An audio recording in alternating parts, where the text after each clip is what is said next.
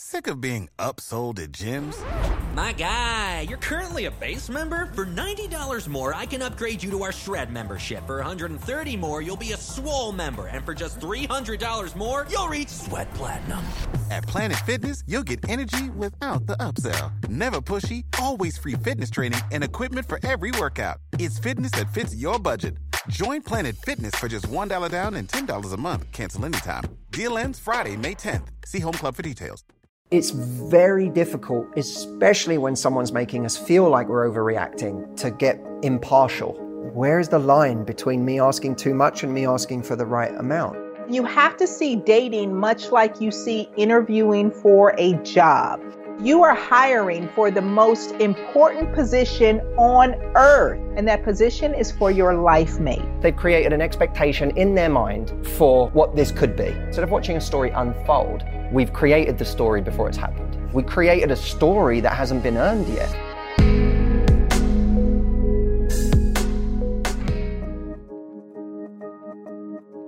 Life can be complicated. And sometimes people will come up with all sorts of logical reasons why they can't invest right now, why they need to take a break, why they, you know, whatever logistical difficulties there are in the two of you being together, you're far apart, you, that person runs their own business and they haven't got much time, whatever it may be. They may be giving you logically sound reasons as to why it's they're not able to give you what you want or why they would be doing this but and then what happens is people get entangled in all of that logic and i think the way to simplify that and make it uncomplicated is simply to say whether or not this logic is true is not for me to figure out. So many women take on the problem. You tell me it can't work out because of these reasons and i see a problem to solve. So they'll go, "Oh, you- so you're saying that we can't be together because of because you're really busy with work. Well, listen, I could do this and you could do that, and we could find time on weekends. We could like they start trying to solve the problem, and part of that is because they've created an expectation in their mind for what this could be. Right? They- We have a story. Story is very dangerous mm-hmm. right? Because instead of watching in a relationship or dating scenario, instead of watching a story unfold, we've created the story before it's happened.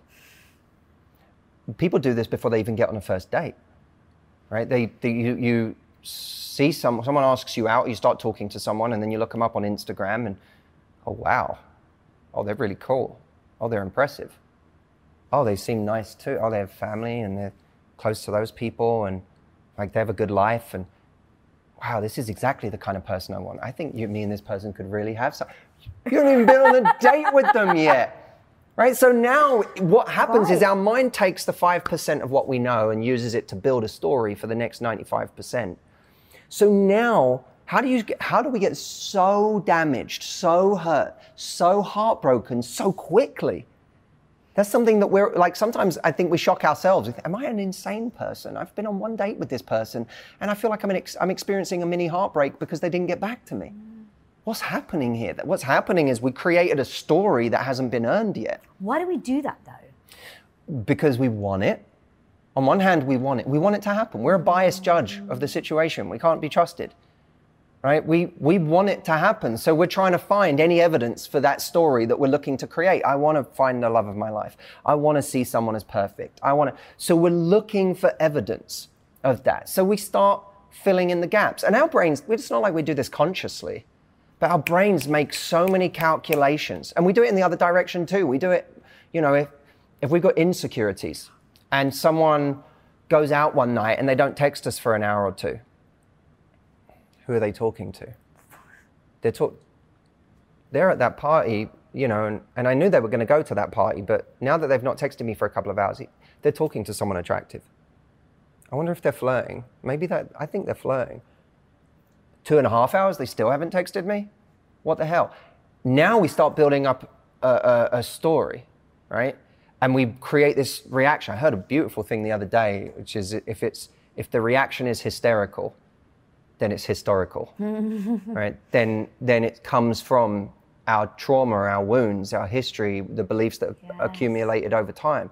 So now what we're reacting to is not the situation but our past. The situation is simply the thing that aggravated our past. And now we create a story about the future based on that. So mm. i- instead of going in with a curiosity, we go in with a conclusion.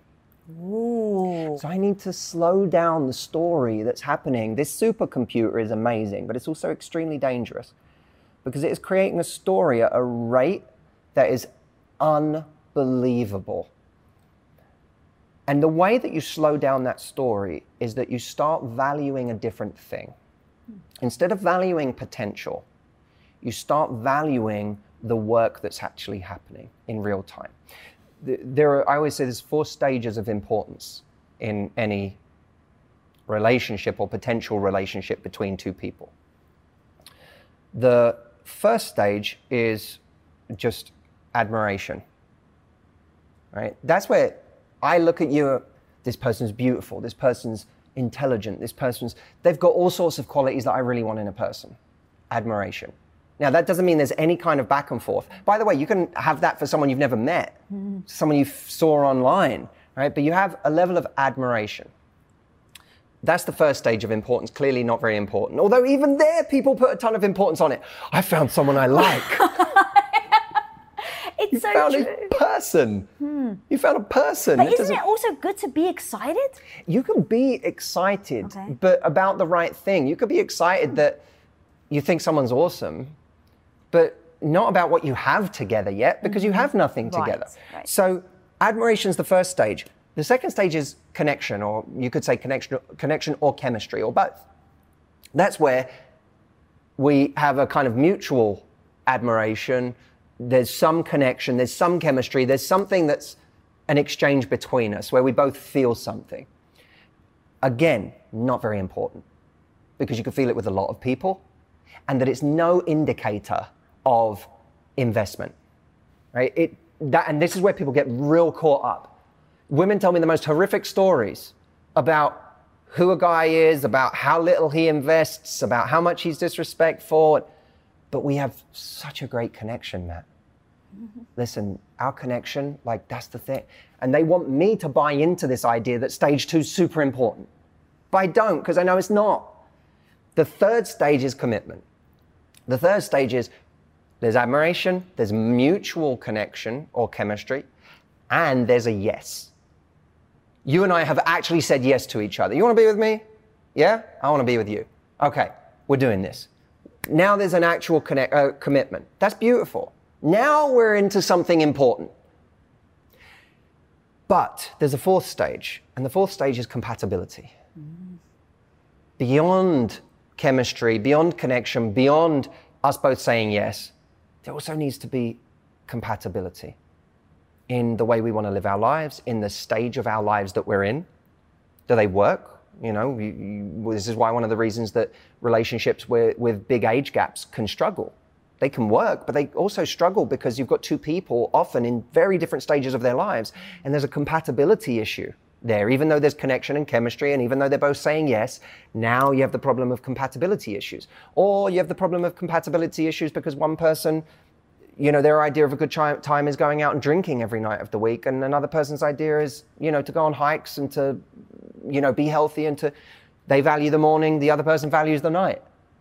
So now you have a compatibility issue, and there are many relationships that end not on the fact that they haven't said yes to each other, but on the fact that they're not compatible. And we always want to believe that, you know, love is all you need, right? we want to believe that, that if we just love each other enough, but actually the many, many people have experienced in their lives, the cold, hard truth is that you need two people who also work together. And so the reason I say all of this about these four stages, and to give you one more kind of metaphor for this, because it's important that, you know, when you meet someone on a date, that's like that's like discovering that and you both like each other, that's like discovering a great plot of land. Has potential, but there's nothing to mourn over right now. And when two people decide we're going to start investing, that's like two builders who start building a castle on that land. They start building whatever their castle is, you know, but they start building this amazing thing, this amazing investment on this land, and it becomes theirs. It becomes ornate and unique, and there are secret rooms no one else knows about, and there are, you know, all these details that are the fabric and the colors and the textures of their relationship that makes it uniquely theirs, right? There's many ways to build, but this one is theirs. And that's what makes it special. People are not valuing the castle, they're valuing the connection. Mm. They're not valuing stages one through four together, they're valuing stage two or stage one. Just, I've just admired this person, or I just have a connection with this person. And when we start valuing the castle over the connection, we'll start unwinding the story that's gotten too far ahead because we'll realize that story we have on the date where our mind has gone way too far. And that's, by the way, why we get so nervous is because the story is already happening in our mind. And now we're getting nervous on why am I so nervous on this date? It's okay to have a little bit of nerves, but why am I like now paralyzed? I can't be funny. I'm not charming. I'm not telling any interesting stories. I'm just frozen. Why am I that nervous? Because I've gone way into the future as if the castle's already been built, when actually all it is is a fantasy set of blueprints right now. So we have to talk about that new relationship energy because when we're in that space, also, our brains are so love drunk, literally, that we're not sure whether or not we're compatible with somebody. We actually may mistake that chemistry for compatibility, but compatibility is actually very different. And compatibility is about how do we line up in the areas of our lives in such a way that if you never changed and I never changed, we would still fit like a glove and we would both be happy and have our needs met in this relationship for the rest of our lives. So, how do you then start to work on that compatibility for a long term relationship? Mm-hmm. Um, because there's going to be many elements. I call it like dust settling. So mm-hmm. let's say you're not compatible and you, you butt heads on something. It's like, well, okay, well, you still have a bit of the flutter, so you don't really address it. And so the dust kind of settles. And then a year yeah. goes by and you still don't really say anything. And that thing that you kind of thought was annoying, but you still love them for it now is just freaking annoying. Um, right. Um, and it starts to build up. And just like dust settling, it becomes so big it's you can't clean it anymore. Yeah, they're deal breakers. And it's so funny, you know, I just found this meme the other day that I shared with my husband and I said, "This is how relationships work." And it said, you know, early in the relationship when you're first lying together in bed at night, all you want to do is put your head on their chest and listen to their heartbeat and that is the rhythm that rocks you to sleep. And then somewhere years later you go, you know, I'm going to record you at night so you can hear how loud you're snoring because I want to kill you and I want you to know it too, right? Right. and that's the thing, is like that didn't happen overnight, right? It's right, not like you right. woke up one day and went, oh, yesterday I loved it and now he just freaking annoys me. So where's the gap? Because that's, yeah. I think, something that we people don't talk about enough about how to avoid those exactly. little things that end up becoming like the biggest freaking splinter in your relationship. Yeah. And I say you have to learn these things so that you can avoid what I call a starter marriage, which is you marry for the wrong reasons. All of a sudden, somewhere down the road, years later, you find that this is not the relationship for you. And unfortunately, in order for both of you to be happy, you wind up having to leave and be with other people and take what you learned with you. So these are the tools and the lessons that we really need to learn in order to avoid the starter marriage. Okay. And so, what I like to tell people is when you are dating, that is the perfect time to really go slow and take stock. And you have to see dating much like you see interviewing for a job. So if you've ever been a supervisor or a manager, I want you to think about dating in the very same way because you are hiring for the most important position on earth. and that position is for your life mate. And that's how we have to see dating we have to look at the individuals that we are dating as potential candidates to fill this position instead of dating thinking that this person is supposed to be our life mate. Mm. So, unfortunately, we give boyfriends or girlfriends the husband or wife experience when we don't even know if we should be hiring them for that position. Okay. So it's got to be like a test drive. So when we're first interviewing people, they're like candidates and you go, well, tell me about yourself. Well, tell me where you're from. And you're thinking about them within context of your employment, right? In, in terms of the organization that you're thinking about having them come on board. You might like them and interview them a second time or a third time. You may have them meet other employees of the company in social settings over dinner or in the boardroom during meetings. Dating should be very similar to that because what you're wanting to learn is who this person is. You're wanting to get past the representative, right? Because their mm-hmm. representative is not who they are. Their representative is who they think you want them to be. So that's very important because they're filtering you and trying to adjust while you're filtering them. Mm-hmm. So we've got all this early filtering going on, and we need to see them in different environments and then compare do they actually appear to be who they say that they are over time? Right? Because people will tell you one thing, but their behavior can tell you something completely different. It takes time in order to see that. And the hard part is, unfortunately, not only do we often jump in bed too quickly, and the reason why the jumping in bed is important is because the moment that we bring sex in, all of those hormones flood our systems and it clouds our judgment. Again, we go back to mm-hmm. being love drunk. I literally am intoxicated the moment that I have sex with you, and I am not going to see you the same. So it's like going to bed at two with a 10 and then waking up at 10 with a two. What do you They're mean by that? Great. I don't. I mean, so if I'm partying, I'm having a great time. By the time I go to the club and it's 2 a.m., the person that I'm leaving with in my drunken state, uh. in my ah. high state, in my party state, they are a 10. It's 2 in the morning. I'm feeling great. Everything is wonderful. I am going home with a 10. Okay?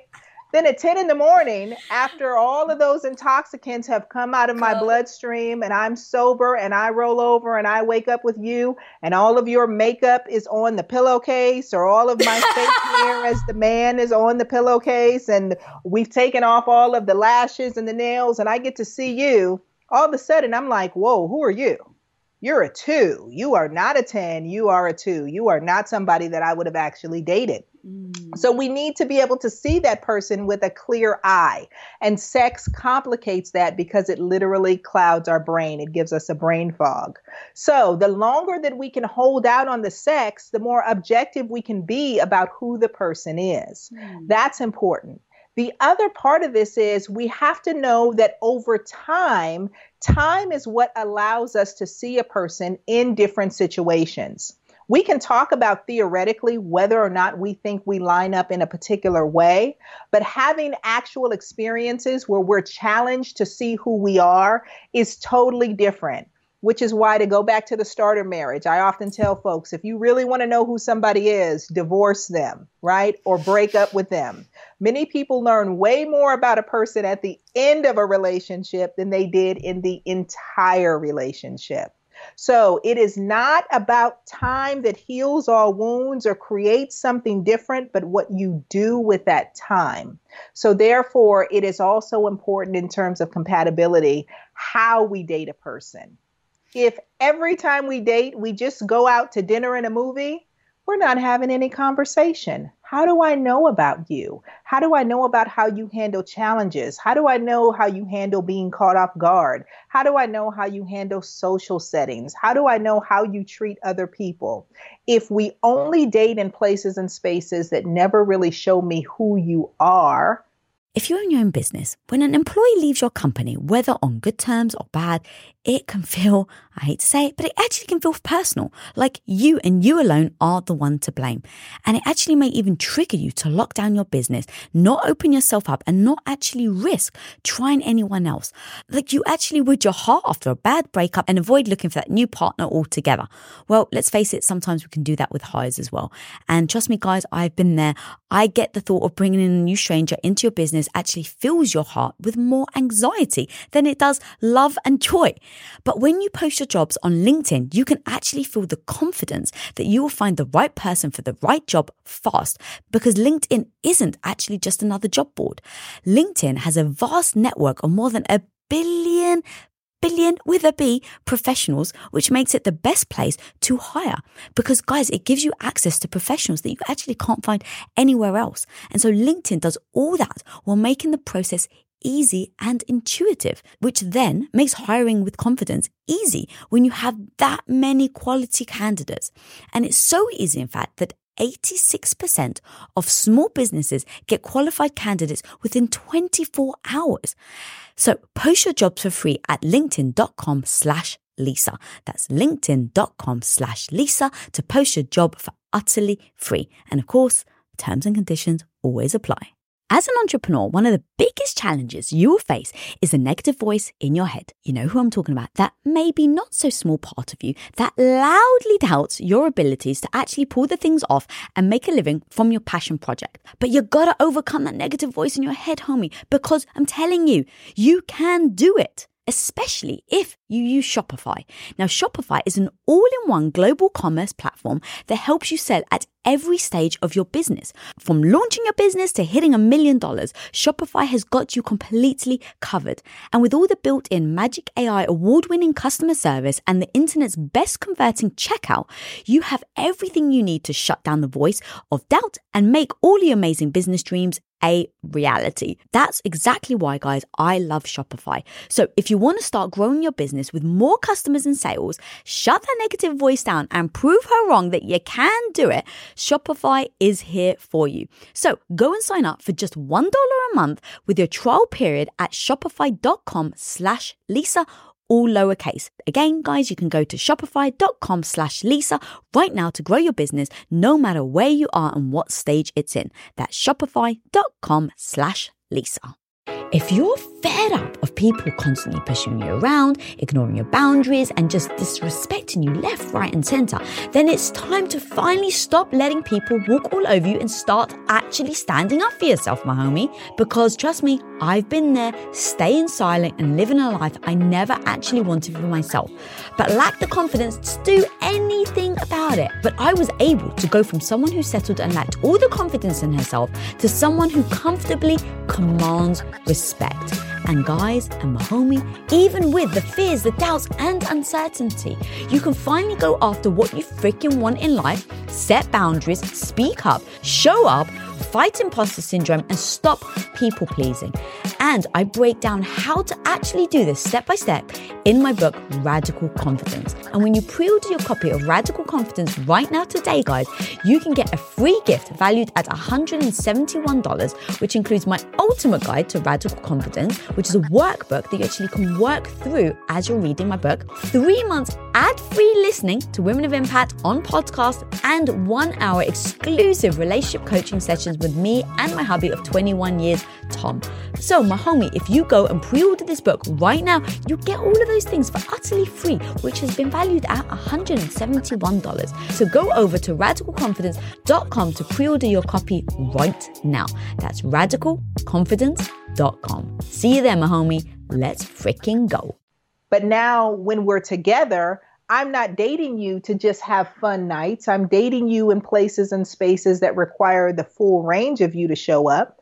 If we don't ever exercise that point of who we are until we're already married or until we've already moved in together or we've already created children or other kind of lifetime commitments that find us stuck together, we've created a whole set of problems for ourselves that now we may be resentful of. Now we may be mm-hmm. frustrated with. Now we may become annoyed because I'm stuck with you in a different way and I'm going to make different choices based upon those consequences that we've already created. Yeah, I mean, a lot of it is communication. It's like knowing that's so amazing that you guys were able to communicate. It's like mm-hmm. learning really good communication skills. It's everything. Skill. And there's a certain way to, to learn how to, there's something called Imago therapy, which I really what like. It? It's called Imago, I am I M A G O. Okay. But there's different variations of it. But essentially it's if you're in a relationship, you try to, the guy have to confront you about something using feeling words like babe, you are never on time and you're always, you know, I'm always mad at you, you, you, you, and you blame them. Because the second you put someone on the defensive and you say you, you, they shut, they don't hear the next mm-hmm. thing mm-hmm. you say. But when you're like, it made me feel really disrespected when you were late. Mm-hmm. And I just want, you know, I want you to know how I'm feeling and, and it doesn't feel good. And then, then they repent back to you. So what I'm hearing is that you said that you feel that, that me being late is what what has upset you and then i could say yeah that's what it is and i and i really don't want that to happen then your partner would say back i hear what you're saying and i'm sorry i've made you feel that way let me explain. I was running late. And then it's really just like a very specific, Mm-hmm. I'm, because no one can argue with your feelings. And repeating back and then saying it, I mean, it, it's, it's this beautiful process because really, communication i used to think i was a great communicator before i actually learned communication skills. What i meant was i'm very sociable and i like people and i love talking right? Very very different than being a good communicator or a good listener all Yes. different. Yeah. i'm the life of the party i don't know what the hell you said but wasn't i fun? Yeah. but when you learn these things and you're like mm-hmm. oh okay it's it's really good listening it's it's re- rep- reporting back in a relationship it's not just being easygoing and cool like all that it's yeah. really specific. And so i think in a new relationship it's important your partner might not have these skills, but if they are interested in learning, you could you guys could learn it together. You could Mm-hmm. learn how to be effective communicators. So I think that is huge and it helps you in every kind of relationship. Right. And you said something, um, you said, it made me feel disrespected Yeah. Yeah. when you were late. But I feel like you could only feel disrespected if you disrespect yourself because Well, it's right. already in there. Because why would you be feel disrespected if someone was late? They were just late. It was Yeah. traffic. They were working. They couldn't get off in time. But why? What Right. inside of you made you feel you so it? disrespected? Okay, exactly. So that goes back to the childhood. So let's say my partner said back to me, I'm working so hard. You know that I would never disrespect for you to be late. I'm like, every time you're late, you're late every day. I'm not disrespectful. I can go back to, okay, well, where else do I feel this? Why do I always feel like mm-hmm. maybe people are taking advantage of me in my life? You know, maybe it's them, maybe it's not. But I could, I could then I could say like, you're right. That way that wasn't disrespectful, but I've told you this. Where else can I set boundaries around this? So maybe then mm-hmm. he's got to alter his behavior and realize that like time is an issue for me because in my past, then what therapy would do or friends would say, where do I feel disrespected? Well, you know mm-hmm. what? My mom was always late. She never picked me up at school at time. When some, I've got some issues mm. around time. It's always layers. You're peeling back. You're peeling back. 'cause Yes. You're, no, one- you got to assume that if you're in a relationship or a friendship with someone that you love, they don't intentionally want to hurt you. Right. Yes. Even if they're the biggest jerk in the world, And if you're they both do, in you're it. with the wrong person. Exactly. if they get off on that, Yes. but if they're truly like, babe, I did not want to be late. I swear. Then you know, like, okay, but then how do we get to it? And then there's layers and layers. that Mm-hmm. And that's what my peeling. husband says to me. He's like, you know, my intentions Right. are true. So if I say something and I was wrong, you know my intentions are pure. And when he said that to me, I was like, you're right. He would never hurt me, and he would never intentionally want to. Right.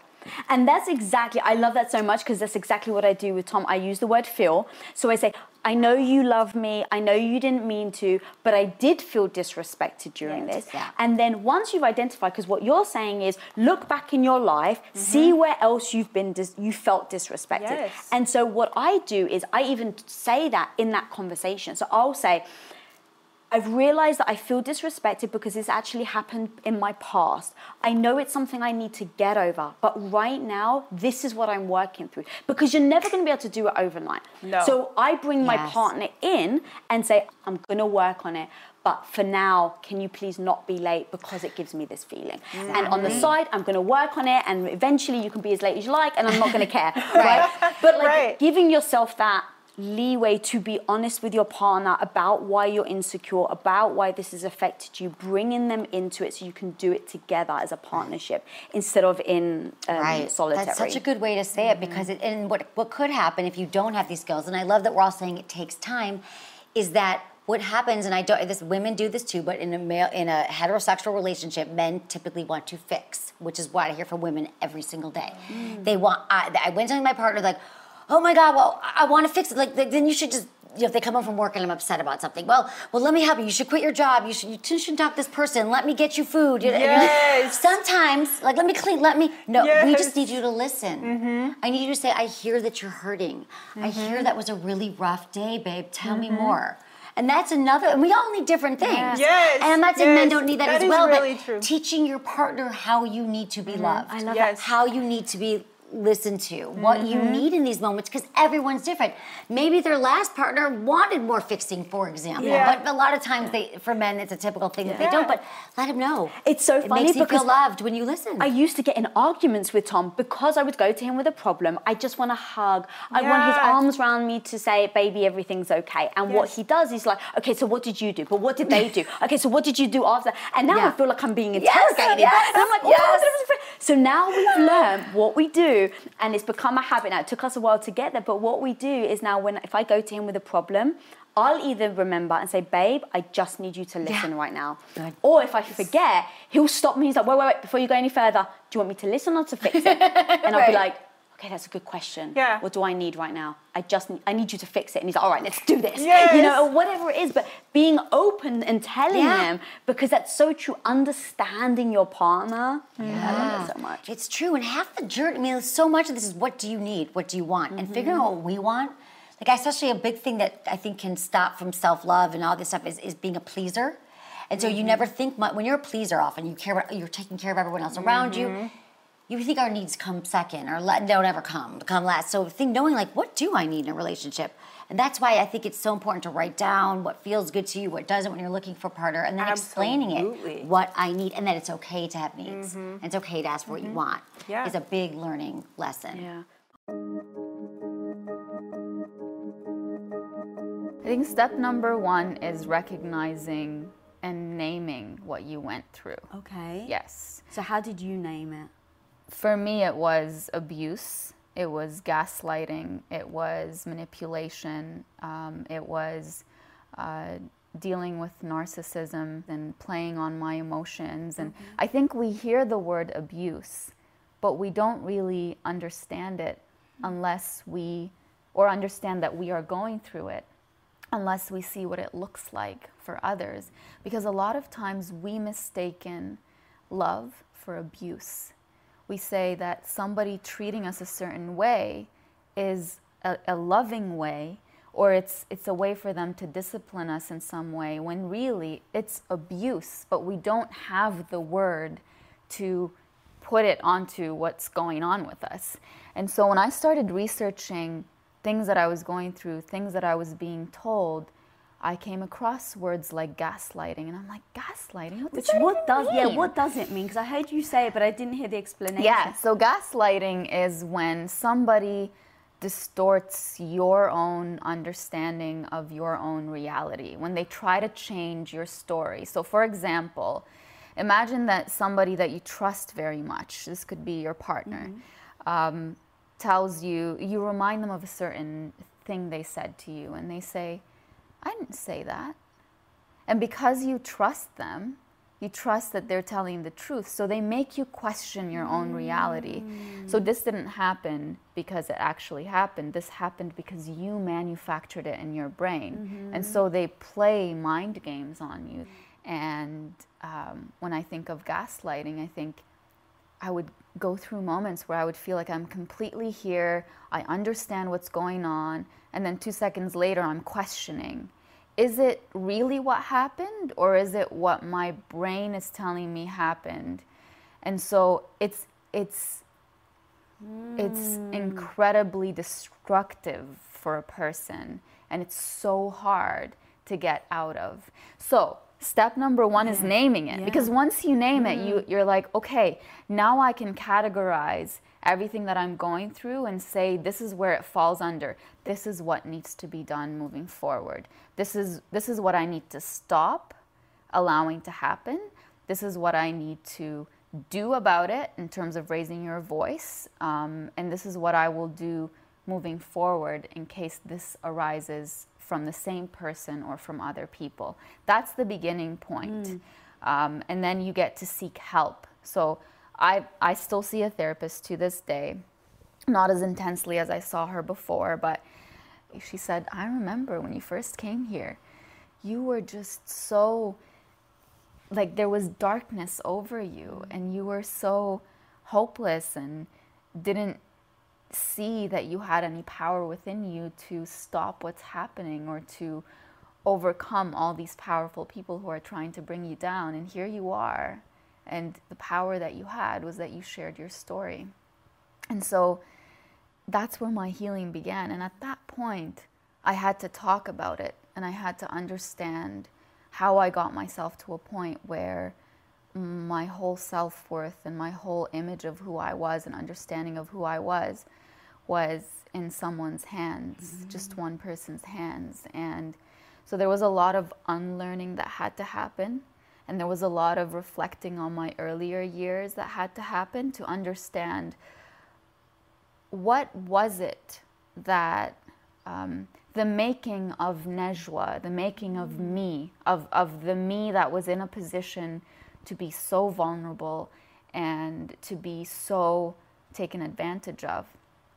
And I learned through time that to separate the fact that I had been looking for a home, I had been looking for love, and to say that just because someone took advantage of those needs and of those dreams, it doesn't mean that something was wrong with me for wanting them.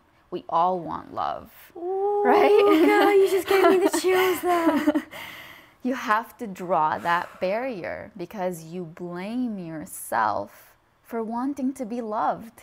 You blame yourself for wanting to belong. You blame yourself for wanting to be relevant to someone when you shouldn't do that. Mm. That's the most beautiful, pure thing to want to feel loved. And then somebody looking at you and saying, Oh, she's vulnerable. I'm going to take advantage of that. And you have to separate those two things and say, Actually, your choice to take advantage of my need for love is all on you. It's not my weight to carry, it's not my burden to carry. Okay. Number one, a lack of emotional maturity. So, what I have found is with men and women, we have not learned how to manage our emotions. And especially in today's society, it has become even more reactive. People get offended, they react. People see something, they react. There is no processing, there is no taking a step back. So now when you when you act that way within a relationship, imagine your partner does something, you could interpret it wrong, you react, you now say something hurtful in that moment because you're mad. You don't really mean it, but that's how you felt in that moment. Now they're hurt by it. Now they're damaged. Now they retaliate. And then boom, the cycle goes from there. And, and what we have to understand is, especially within relationships where two people have a connection, this is the person who can hurt you the most and make you the happiest. That that's the the the scary thing about it. It's like they have the power in a sense to crush you, but to make you feel like no other person can. And so I always say the person that a woman loves most has the least room for error. So like when you see relationships where a woman is constantly being mistreated, but she keeps going back to him and she says, "Well, cuz I love him." No, you don't love him. You have an unhealthy attachment to him. Your ability to continuously take that mistreatment and that toxic behavior and go back to him shows me it's not love. When we're loving someone and we're really into them, one little mistake can hurt like no other. And again, going back to the emotional maturity, if you don't learn how to not just react, how to communicate before we assume, before we come to our own conclusions, that can easily derail the relationship. So I definitely think a lack of uh, emotional maturity. I also think lack of healing. Lack of healing is going to always be uh, a thorn in the side of relationships. All right, because again, sometimes our partners do things that trigger us, but that trigger stems from past trauma we haven't resolved. All right, and they're not even aware sometimes of what they did or how it's in, uh, impacting us. And so if we don't learn how to let go of our past traumas and issues and hurts, we run a high risk of things going left in that relationship, especially with someone we have a connection with. And like I said, the person you have a connection with, everything's magnified. So it's gonna hit harder with them. So the third thing is unrealistic, unrealistic expectations of people and our partners. And what I mean by that is this idea of it's like you said, uh, someone meets a connection, they think, okay, we're good now, we're gonna succeed. No, no, no, no. You're still two human beings. You are still two people who can fall short at any time, at any day. If we don't give grace to each other, we are going to have a big problem here. We've got to recognize the difference between the person who does not belong in our life and continues to do wrong and the person who does belong in our life but makes mistakes. Right. Okay? Yes. And, and, so once we know, listen, we have a connection. I know that I want to go through the storms with you. You're the person that I'm supposed to be with. Now let's remember that in our moment of struggle. Because again, everyone's gonna make a mistake. You're you're gonna do something, especially the longer you've been together. You're gonna mess up some way somehow. You may say something you shouldn't have. You may insult them in a way, you know, something, something. It happens, but there needs to be grace and understanding. We are human beings. We're gonna fall short. We gotta embrace that forgiveness always with our partner. And again, communicate. And that's the other thing. Communication would be the other pitfall a lack of proper communication can derail any situation. And so you, you got to be willing and establish very early on a willingness and an, a, a safe space for both partners to be able to talk about anything. We should not have to hold on to how we're feeling with each other because if we do, that is a recipe for disaster. I would say it should be one of the top pillars of your relationship. I would say prioritize your. Eh, eh, listen, if you're a couple that prioritizes health and wellness, you can't have sex be the outlier of your health and wellness. And I think that's the problem. You were saying that it's interesting earlier when we talk about self care, people don't think of it, but don't think of sex. But it's absolutely because you talk about the neurochemistry, you talk about the oxytocin, the cuddle hormone, like we require it we need touch we need connection with our partners. And so in telling you that if you if you think about that it's it's part of being healthy overall then i think you have to prioritize it and sooner than later. Even if you don't know what to do with it just say i'm not sure what to do about this either. I'm stressed out but let's problem solve together. I always hear from like i said one person in the relationship but do it together. You both want it. I mean i'm going to say now that your partner wants to be a good lover to you. Mm. They're with you. They just might not know how because the house is a mess and they have a lot of responsibilities and they're stressed out. So it's just another thing you have to solve, like opening up a savings account or how are we going to be better parents. I just want people to think differently about their sex life. God, I, you as you were saying it, I was like, it's kind of like you know how in the mornings we're just like, I need to meditate and then I'll do this. Can you see a world where someone's like, I just need to masturbate and then yes, I'll do I this? Just, Lisa, I got you my meditate. you did. I got her a masturbate, meditate, manifest candle because uh, that's me most mornings. I will do all those things. I will masturbate. I, I meditate every morning. I mean, don't, but again, I am not a saint. I mean, I am not perfect. Sometimes I'll have like go a few weeks and I'll be like, oh my God, like the pandemic, I'm home alone, like I'm not masturbating. And then I'm like, oh, and then whenever I have an orgasm, it's like, the cloud. Mm. I just, and I'm not saying this for everybody, but you're going to notice a shift because orgasms are good for us. They're actually help boost our immune system.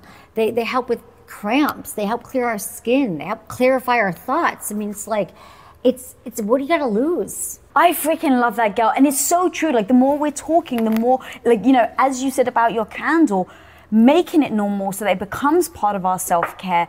Because then, like, if we do that, I then think it will make it easier to start talking about more right. with our friends, with our partners.